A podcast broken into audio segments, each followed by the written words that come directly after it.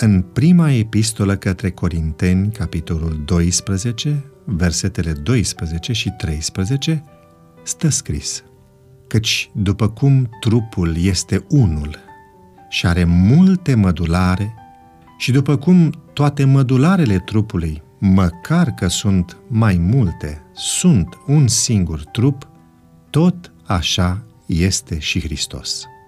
Noi toți, în adevăr, am fost botezați de un singur duh ca să alcătuim un singur trup, fie iudei, fie greci, fie robi, fie slobozi, și toți am fost adăpați dintr-un singur duh. Peste o treime dintre tineri se simt singuri, conform unui studiu realizat de Crucea Roșie din Anglia în anul 2018 studiu care a implicat peste 4.000 de tineri. Dintre aceștia, 20% au declarat că nu au nici un prieten apropiat. Dumnezeu a gândit altfel lucrurile încă din zilele creației când a zis Nu este bine ca omul să fie singur, am să-i fac un ajutor potrivit pentru el.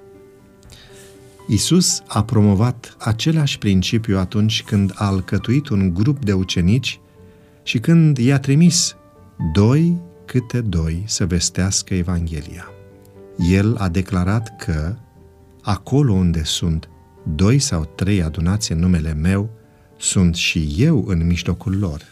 Chiar și Domnul, deși se retrăgea adesea să se roage singur, le-a cerut ucenicilor să-l susțină în clipele agoniei sale din Ghețemani. Dacă te simți acceptat, înțeles și susținut într-o comunitate de credincioși, vei aștepta nerădător următoarea întâlnire cu aceștia. Îți vei căuta și îți vei găsi locul în mijlocul comunității și vei participa în conformitate cu darurile pe care le-ai primit de la Dumnezeu la împlinirea misiunii sale. Dacă în biserică există copii și tineri care nu sunt interesați să participe la programele bisericii, ar trebui să ne întrebăm cu sinceritate care poate fi motivul. Poate se simt inutili sau poate au fost descurajați atunci când au avut inițiative.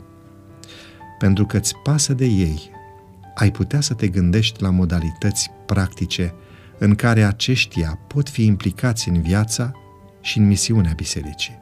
De obicei sunt invitați să cânte în cor, să se ocupe de amplificare sau de transmisia prin internet, însă nu toți au darul de a cânta și nu toți sunt pasionați de tehnică. Cu răbdare și cu perseverență, vom găsi cu siguranță locul potrivit de slujire pentru fiecare dintre ei.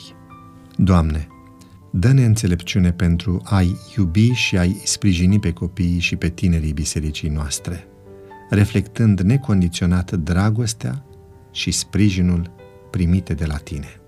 Caută o modalitate prin care să ajuți un tânăr din biserica ta să-și găsească locul în slujire. Cum crezi că l-ai putea ajuta?